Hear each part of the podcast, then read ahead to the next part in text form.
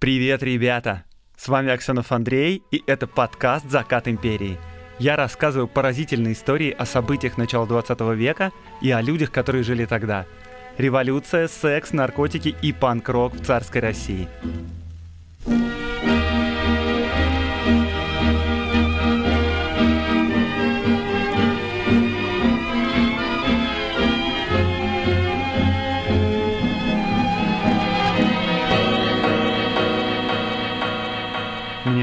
Иногда упрекают и справедливо, между прочим, что в моем подкасте мало героинь женщин. И причина этого на самом деле не во мне, а в том, что в ту эпоху, ну, на стыке 19-20 веков, у женщин было мало возможностей заявить о себе вообще-то. Времена были патриархальные, женщина считалась дополнением к мужу, но все-таки тогда страна и мир менялись неудержимо. В конце концов, вторая четверть 19 века — это время подъема первой волны феминизма. Женщин ярких, талантливых, влиятельных вообще-то всегда было немало, но сегодня я хочу рассказать о женщине, которая выделялась даже на общем фоне, об Ариадне Терковой Вильямс. Она была первой в России женщиной-политиком, членом Центрального комитета партии кадетов. Она была известной суфражисткой, талантливой журналисткой. А еще сегодня мы поговорим о женском образовании в империи, о том, чем Ленин похож на исламского террориста. Устраивайтесь поудобнее.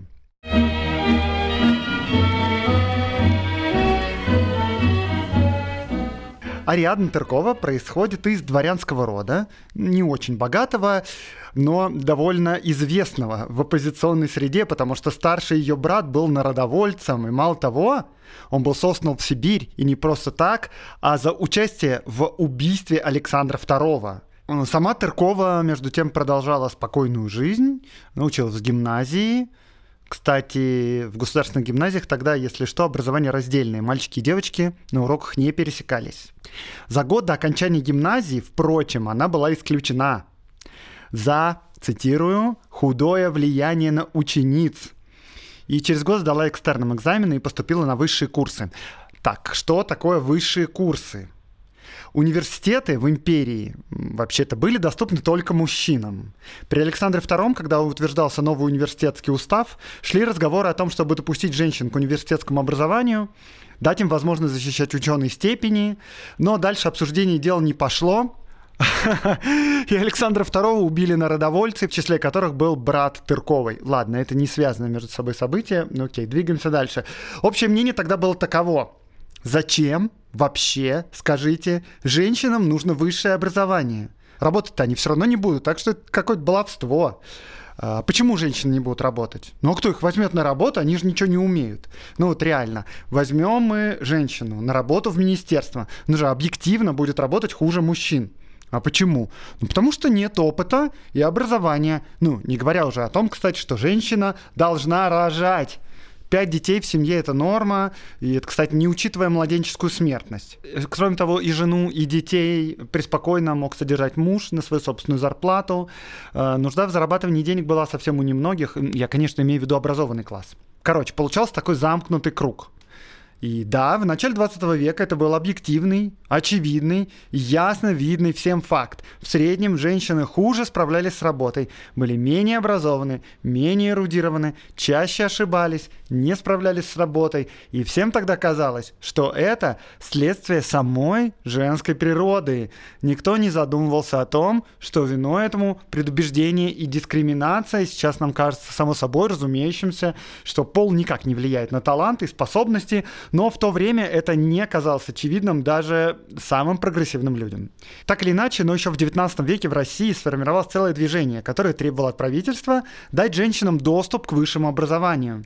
И с 1869 года в России начали появляться вузы для женщин, и назывались они «женские курсы». А создать их решили, потому что молодые девушки принялись уезжать на учебу за границу, и там, в бездуховной Европе, они быстро впитывали всякие вредные идеи, например, о представительной демократии, скажем, или даже, боже, читать Маркса начинали. Так что было решено это прекратить, и вот в России появились вузы для девушек. И, собственно, бестужевские курсы, на которые поступила Ариадна, были фактически педагогическим университетом. Но вообще-то говоря, учительницами выпускницы становились далеко не всегда. Важнее был сам факт, ты женщина, ты имеешь высшее образование. Кстати говоря, точно так же окончание юридического факультета в имперских университетах, а в университетах уже учились э, как раз только мужчины, то есть это не означало, что выпускник будет работать адвокатом или юристом. Юридические факультеты, самые многочисленные в империи, давали просто как бы высшее образование. Просто высшее образование для мужчин. Заниматься ты мог чем угодно. И слово «студентка», кстати, по отношению к женщинам тоже тогда не употреблялось, потому что они же учились не в университете, они учились на курсах. И таких женщин называли курсистками. А тех, кто учился на бестужевских курсах, называли бестужевки.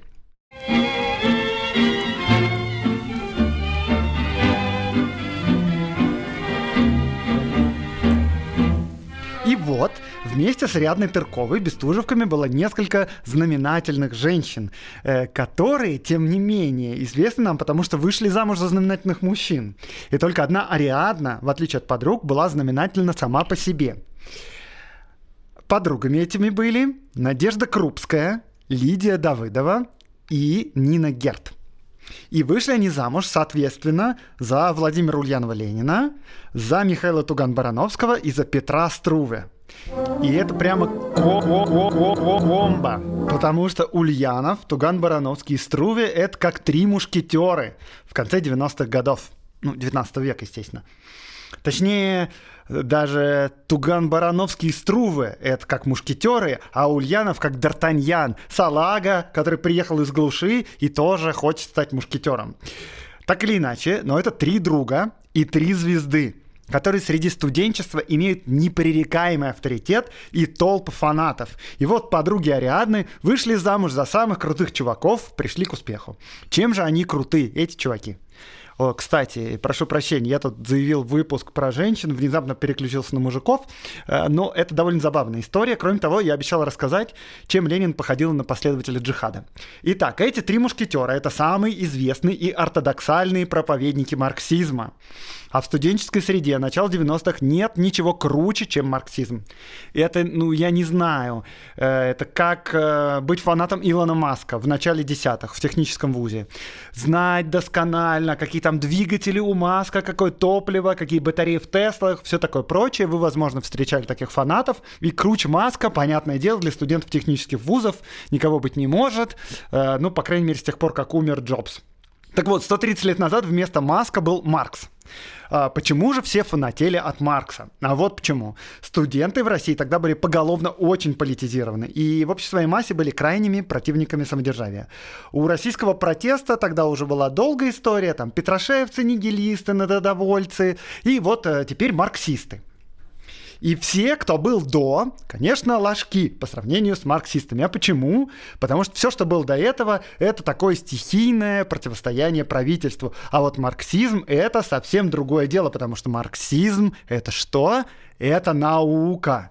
Теория Маркса верна, потому что Маркс установил все закономерности в человеческой истории, увидел все это как бы с высоты птичьего полета и синтезировал полную картину, где все совсем связано. И на основе, значит, этой теории сделал предсказание и начертал неизбежный путь, по которому будет двигаться цивилизация. И двигаться она будет, понятное дело, через мировую революцию, к бесклассовому обществу и к победе коммунизма. И кто этого не понимает, тот пень, бревно и голем без мозга. Учение Маркса всесильно, потому что оно верно так-то.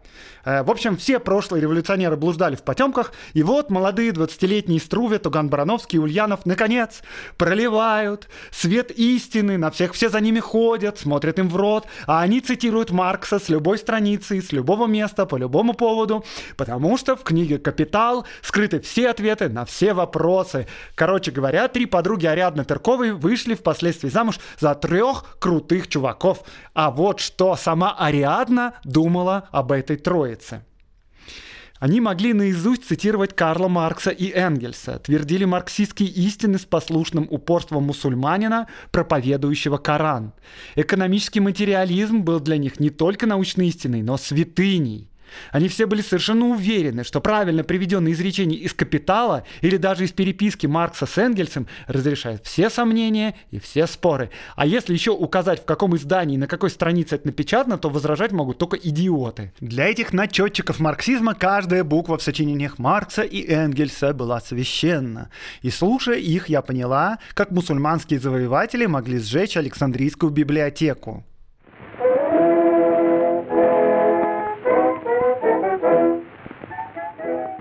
В отличие от подруг, Ариадна вышла замуж за инженера. Родила двоих детей, но семейная жизнь не задалась, и они развелись с мужем, причем дети остались с мамой, и в то время это было не совсем типично. А, началась суровая, взрослая и довольно бедная жизнь. Ариадна снимала маленькую квартирку, зарабатывала тем, что писала статьи в газеты на любые темы, абсолютно. Причем подписывалась мужским псевдонимом. Вергешский. Ну, нужно было кормить детей, ничего не поделаешь. И Ариадна писала для разных совершенно изданий, но больше всего для газеты «Северный край». Э, что это за газета? Эта газета издавалась в Ярославле, распространялась по всем ближайшим губерниям, и это была в том регионе важная оппозиционная либеральная газета. Почему Ариадна жила в Петербурге, описала для Ярославской газеты? Ну, потому что вот так вот сошли звезды, и в этой редакции ей дали работу, а в других не давали. 1901 год. Ариадна Теркова вместе со своим другом Михаилом Туган-Барановским, э, вот этим начетчиком марксизма, пошла на знаменитую демонстрацию у Казанского собора. Что это за демонстрация? Политические демонстрации вообще тогда были редкостью. Но вот об этом событии, про которое я сейчас расскажу, все революционеры потом вспоминали как о легендарном событии. Как сейчас вспоминают, не знаю, о протестах 2011 года за честные выборы. И многие ученые говорят, что Великая русская революция началась даже не в 1905 году, а в 1899. Тогда по всей стране прокатилась волна студенческих беспорядков. Как-нибудь расскажу об этом отдельно. Это довольно интересно. Тогда эту волну погасили, и власти, как водится, ввели репрессивные меры – приняли так называемые временные правила, согласно которым студенты, увлеченные в политической деятельности, теряли отсрочку от армии знакомая мера, да, вообще-то само по себе это удивительно, что государство считает службу в армии наказанием. Ну, в бытовом смысле это, конечно, очевидное наказание, но по идее так ведь не должно быть. По крайней мере, я думаю, что государство не должно так считать. Ну, ладно, как бы то ни было, тогда всем казалось, что это мера больше для виду, чтобы всех запугать. На самом деле, конечно, никого в армию забирать не будут. Но вот прошло два года, наступил 1901 год, и 180 студентов Киевского университета решили все-таки отправить отправить в армию э, за протесты на основании вот как раз этих самых временных правил, в кавычках. И это событие стало просто спичкой, поднесенной к стогу сена. Вот как Тыркова вспоминает о своем решении пойти на этот митинг. Она тогда была в гостях в семье своей подруги Лиды Давыдовой, которая как раз вышла замуж за Михаила Туган-Барановского. Цитирую воспоминания. «Меня грызла манифестация, и я заговорила о ней, сказала о своем страхе. И тут все без усмешки взглянули на меня. Но оказалось, что почти все пойдут. «Да, я пойду», — равнодушно и лениво сказал Михаил Иванович Туган-Барановский. «Пойду, пойду», — бойко воскликнул Агафонов. «Непременно побегу», и у Муси даже глаза весело блеснули. «Знаю, что тысячи других обязательств есть, а не могу не пойти», — с милой виноватой улыбкой сказал инженер. Мать Лиды, обвела нас всех негодующим взглядом, заглянула в мои глаза. «По глазам вижу, что и вы пойдете. Ну так хоть за Мишей присмотрите, я вам его доверяю», – торжественно объявила она. От нее я пошла в Союз писателей. Там чествовали Станиславского с труппой. Было скучно, неумело и неуклюже. Писатели, или вернее писаки, стеснялись, актеры скучали. А мне хотелось узнать, что думают. Плохо думали, трусливо и неумно. «Не вижу смысла в манифестации, это бессмыслица. Что же из этого выйдет?» — говорили почти все. «Так вы, господа, знаете лучший путь к отмене временных правил? Скажите же скорей». Но господа ничего не знали, а просто находили, что это беспокойные и небезопасные выдумки. И мне казалось, что в них говорит страх из-за свою шкуру. В общем, они отправились на митинг. И митинг прошел максимально нелепо. У Казанского собралось много народу, и никто не знал, что делать. В конце концов, всех окружила полиция, казаки врубились в толпу и начали хлестать всех без разбора нагайками. И это был просто невероятный шок. Сейчас нам привычно, что ОМОН может легко ударить человека дубинкой, но в 1901 году это просто немыслимо. Дворян освободили от телесных наказаний еще в 18 веке. И это очень важно тогда для людей. Можно попасть в ссылку, можно быть повешенным, можно, наконец, быть убитым на дуэли. Но избиение это просто невозможно себе представить. Таркова вспоминает, как она увидела в какой-то момент Петра Струве, который, конечно, тоже там находился. И он, между прочим, по происхождению сын пермского губернатора. Так вот, он кричал во всю мощь. Как они смеют меня, меня по ногам колотить нагайкой. Вы понимаете, меня! Слетело с него, значит, равенство, братство и оппозиционность. И сразу внутри возник маленький мальчик, сын пермского губернатора. Ну, картина смешная, но ситуация страшная. Короче, всех их там окружили и отвели в литовский замок, то есть в тюрьму, где Тарков получил 10 суток. И был ей тогда 31 год. А Струве Туган Барановскому, как известным значит, оппозиционерам, им вообще запрещают жить в столицах. Струве скоро эмигрирует в Европу и начинает там издавать самый влиятельный подпольный оппозиционный журнал, который называется «Освобождение». Кстати говоря, к тому времени Струве уже перестал быть ортодоксальным марксистом. И, возможно, он был вообще одним из умнейших политиков своего времени и очень я к нему нежно отношусь. Короче, в какой-то момент он заметил дыры в теории Маркса и начал дрейфовать от социал-демократии вправо, э, чем, естественно, заслужил презрение своего бывшего друга Владимира Ульянова. Ульянов оказался настолько фанатично предан Марксу, что, видимо, для него, если марксизм противоречил реальности, то тем хуже для реальности. Значит,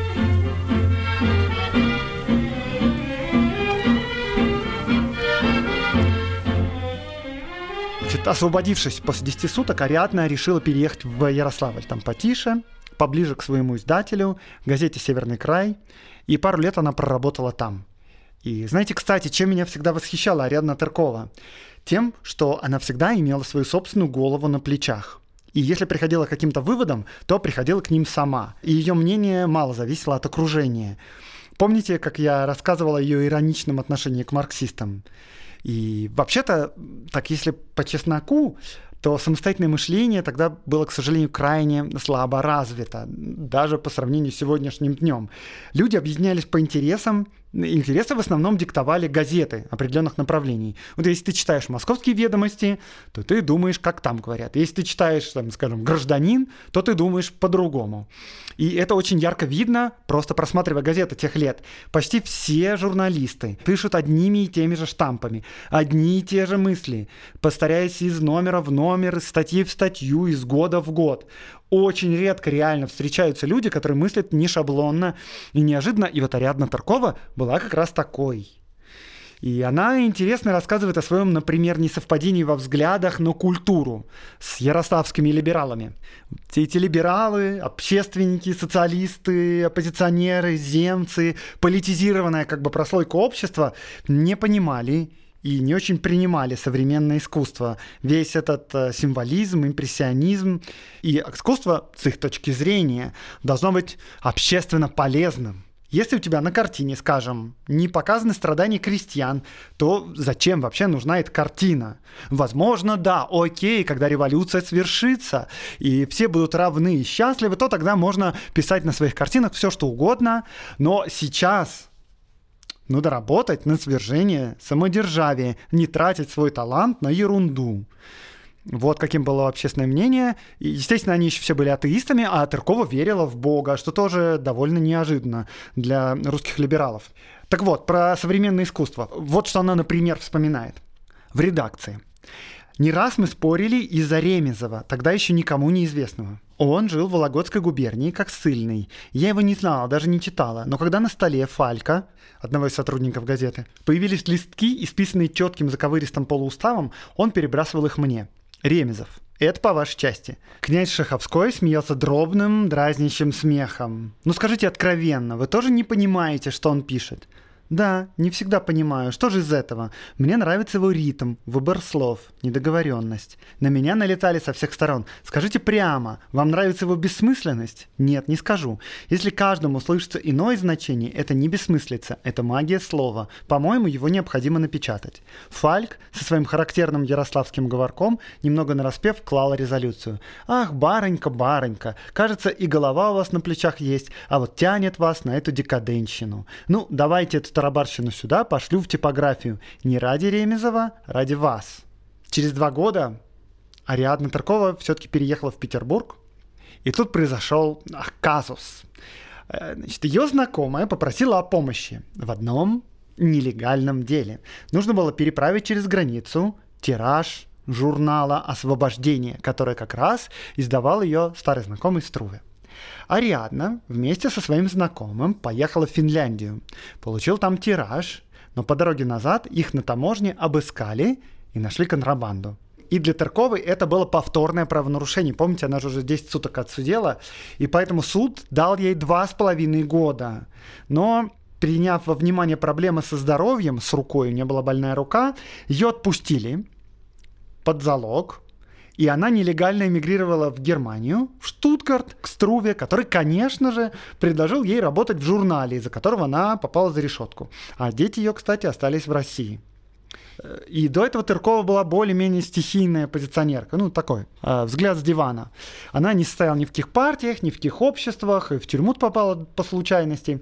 Но в эмиграции она оказалась в центре политической жизни, потому что Струве был не только издателем самой важной оппозиционной газеты. Он был одним из центральных фигур вообще в подпольном либеральном союзе освобождения. И Таркова с удивлением начала встречать своих старых знакомых, которых она и не подозревала в том, что те заняты профессиональной политической деятельностью. Ее прошлый редактор, князь Шаховской, который смеялся над ней в Ярославле, был членом этого союза. Павела Милюкова она до этого знала как профессора истории. Оказывается, и он состоит в союзе. А еще там она познакомилась с британским журналистом, сотрудником газеты «Таймс» Гарольдом Уильямсом, за которого через несколько лет вышла замуж и стала Ариадной Владимировной Тырковой-Вильямс. Таркова погрузилась в журналистскую политическую работу. Она пишет статьи, ее статьи расходятся по всей России. Все это очень важно, очень значительно. Через некоторое время она решила развеяться, подлечить руку свою больную и заодно навестить старую подругу. И она отправилась в Швейцарию. Кому? К Ульяновым. И Ленин тогда, Ульянов, один из организаторов социал-демократической рабочей партии и жесточайший политический противник Струве. Хотя, кстати, именно Струве в свое время написал программу партии РСДРП, пока еще был марксистом. Да, это сделал Струве. А еще Ленин политический противник другой социалистической партии, партии эсеров. А еще он ведет борьбу внутри своей собственной партии против меньшевиков. И дела большевиков, кажется, идут не очень. Среди радикалов в России уважением пользуется партия эсеров, которая совсем недавно убила министра внутренних дел Плеве. Среди либералов рулит Союз освобождения, естественно.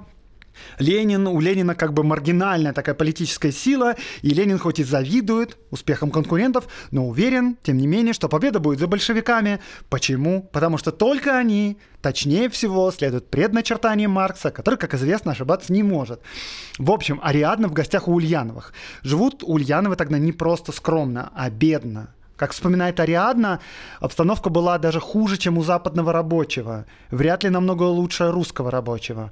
Сама Надя не особенно стремилась к комфорту, а у Володи вообще голова была занята другим. И вот Надя жалуется своей подруге, что Володю, знаешь, критикуют, ругают, естественно, не по делу.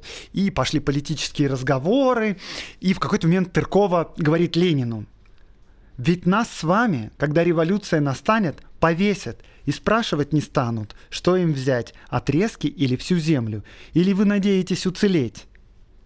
Конечно, уверенно ответил Ленин. Это вас повесят, а меня никогда. Как только наступит революция, мы станем во главе движения. Да, Тырков не думала тогда, что именно Ленин окажется прав.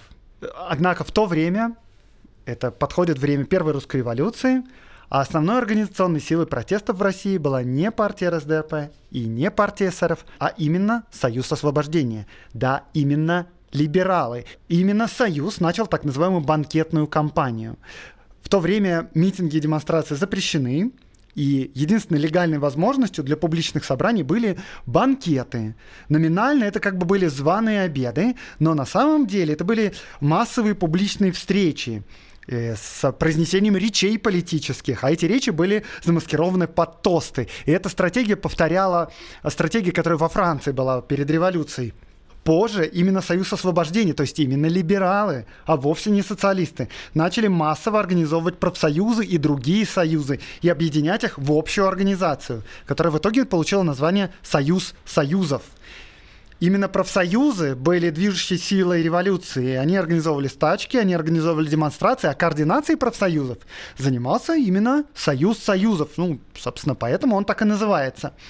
И да, конечно, в Петербурге тогда появился Совет рабочих депутатов, где впервые взошла звезда Троцкого. И, конечно, были бои в Москве на Пресне, которая теперь в честь этого называется Красная Пресня. И в этом противостоянии в Москве как раз партия большевиков активно участвовала. Но, тем не менее, наиболее влиятельной организацией, зонтичной такой, координатором главным был именно Союз Союзов, именно либералы. Да, либералы организовали первую русскую революцию, вовсе не Ленин. Тогда эти вот союзы различные, профессиональные и другие, возникали как грибы после дождя. Все, кто хотел и кто мог, объединялись по разным признакам, по профессиональным, по, значит, интересам каким-то и вот по гендерному признаку тоже. Среди разных союзов, которые входили в этот союз союзов, был Всероссийский союз равноправия женщин. И за 1905 год женщины открыли 78 региональных обделений с 8 тысячами членов по всей стране. 10 апреля 1905 года феминистки провели первый в истории женский политический митинг собрали тысячу участниц. В мае прошел первый учредительный конгресс, в котором приняли участие 70 делегаток из 26 отделений и 300 женщин еще из других организаций. Ариадна Таркова участвовала в организации этого союза. И, наверное, она была самой известной его участницей, хотя в то время она была за границей. Программа союза была такая. Равноправие крестьянок в праве владения землей с мужчинами, охрана труда работниц и социальное страхование, то есть в первую очередь это пенсии и отпуск по уходу за ребенком, декрет. Совместное обучение мальчиков и девочек, реформа законов о проституции и отмена смертной казни. В общем, в России происходит невероятная движуха. Но и Струве, и вся редакция «Освобождения», и Ариадна Таркова с ними со всеми, оказываются в стороне, на обочине. Если раньше «Освобождение» было основным печатным органом, а политические мигранты в Европе как бы такие руководители протестов, духовные лидеры, с 1905 году ситуация меняется так быстро, что мигранты за ней просто не поспевают. В России газеты, журналы, типографии отказываются подчиняться цензурным правилам. Начинают писать все, что заблагорассудится. И подпольная газета «Струве» стала никому не нужна. Зачем читать подпольную газету, которая на все реагирует с опозданием? Нужно же новости сначала узнать, потом написать, потом доставить газету в Россию. А вместо этого можно просто выйти за угол и купить свежую газету, которая только этим утром вышла из типографии, пахнет краской. Все иммигранты, конечно, не удел. Они сидят в Европе как на иголках, жадно читают только новости, которые приходят из России. Наконец, 17 октября опубликован манифест «Первая российская конституция». Фактически. В числе прочего, там объявляется амнистия всем политическим. Ариадна Таркова, Струве, вся редакция «Освобождения» вернулась в Россию. Вместе с ними поехал и британский журналист Вильямс, который тесно сдружился с русскими, и поскольку он оказался в центре русской оппозиционной движухи, «Таймс», газета, согласился отправить его в Россию корреспондентом.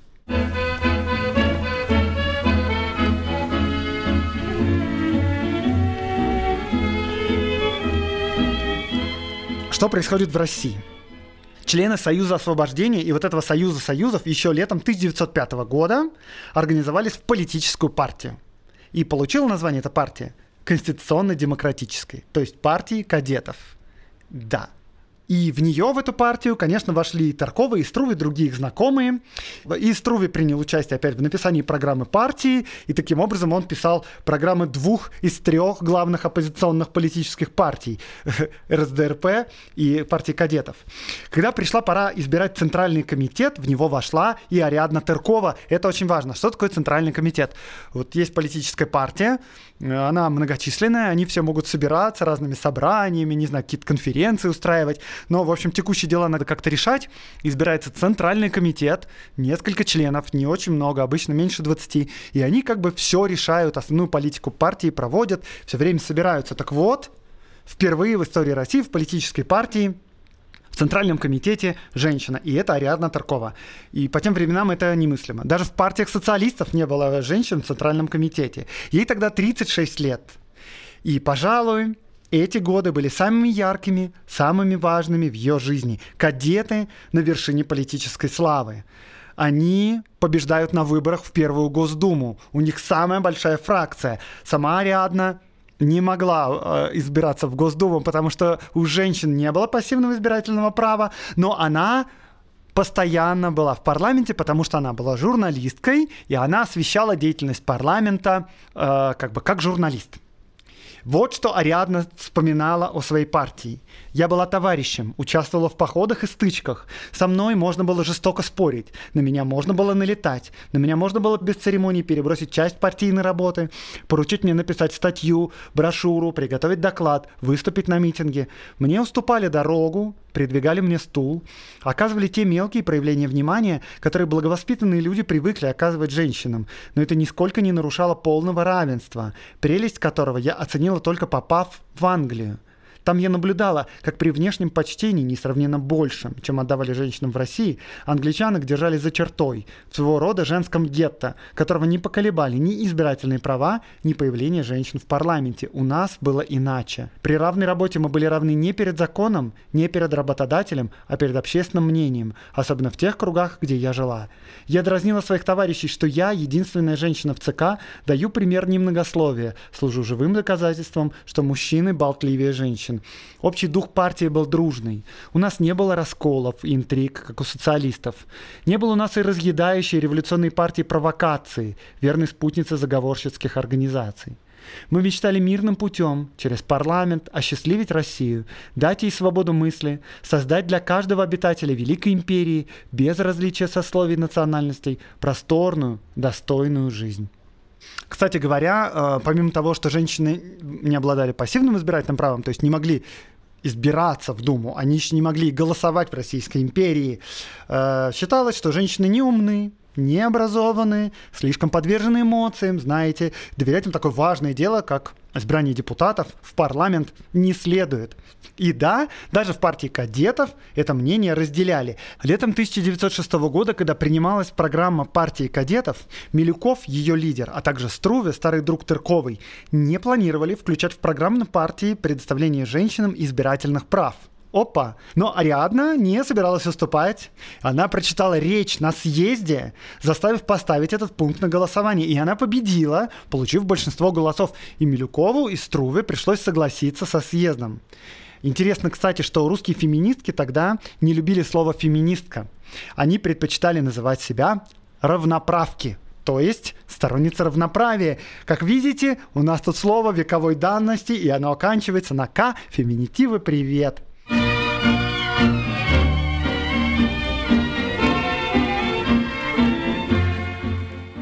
Жизнь у Ариадны Тарковой была очень длинной, очень деятельной, и она много чем занималась, но, как мне кажется, вот ее юность и молодость были наверное, более яркими. И можно много чего рассказывать про Ариадну, но выпуска на это не хватит. Поэтому я буду немножко закругляться, но расскажу еще пару вещей, конечно.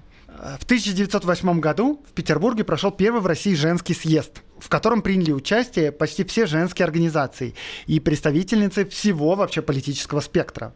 Там были Анна Шабанова и Анна Философова от Женского благотворительного общества. Женское благотворительное общество – это самое старая женская организация в России. Значит, от либералов была Анна Милюкова и Ариадна Таркова. От большевиков была Калантай. От эсеров была их Мадонна, Мария Спиридонова. Калантай, кстати, отправилась на съезд вопреки воле партии. Марксисты предостерегали женщин от увлечения излишним феминизмом. Это как-то чересчур по-либеральному. Да? В чем проблема? А в том, что вот придет революция, когда тогда все будут равны. И поэтому надо готовить революцию, а не за права женщин бороться. Потому что, знаете, если у женщин появятся права, то, может, женщины не так уж и будут стремиться к революции.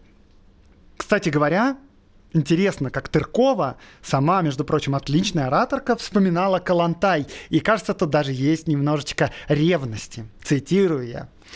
Она, то есть Калантай, была ловким митинговым оратором, без своих самостоятельных мыслей, но с большим запасом готовых марксистских истин и изречений, которыми она умело пользовалась. Помогали ее успеху и ее красота, ее нарядность. Даже противникам было приятно смотреть на эту хорошенькую даму, на ее стройную, тонкую, мастерски одетую фигурку, на ее обдуманные жесты и милую улыбку, которой она приправляла свои призывы классовой ненависти. В результате этот женский съезд прогремел на всю страну. Были десятки публикаций, высказываний политиков, было принято более 20 резолюций. О страховании работниц, об охране материнства и детства, об изменении брачного законодательства, о политических правах, много о чем. Теркова продолжала писать, продолжала публиковаться. Она читала лекции на бестужевских курсах, где когда-то сама училась. В 1917 году, как большинство кадетов, она поддерживала Корнилова, после пришествия большевиков к власти она издавала в Петрограде подпольную газету. Опять подпольная газета. И когда дела пошли совсем жестко, она вместе с мужем Гарольдом Вильямсом эмигрировала и в эмиграции стала, кстати, известной пушкинисткой. Умерла она в Вашингтоне в 1962 году, оставив прекрасные воспоминания. Я выложу их в соцсетях подкаста. И вот вам под самый конец запись из ее дневника, о том, как она еще до революции читала на бестужевских курсах лекцию, которая называется «Новая женщина и борьба за счастье». Хорошо слушали и хорошо спрашивали. Они уже иные, чем были молодые девушки моего поколения. Одна пришла ко мне в перерыв и сказать, что Вейнингер ее не волнует, потому что он пишет о том, чего не знает. Помните, он говорит, что для мужчины половой акт только необходимость, а для женщины источник наслаждения. Ведь это же вздор. Ведь нам известно из медицинских книг, что 30%, может быть и 40%, не помню, как она сказала, женщин так и умирают, не испытав этого наслаждения а сама совсем молоденькая, лет 20, и видно, что уже встревожена этими процентами. Другая после лекции тут же в зале в толпе подошла. Почему все строят на материнстве? Разве иного нет у женщины? А если я не хочу? Вот во мне нет инстинкта материнства, а все-таки жизнь есть жизнь.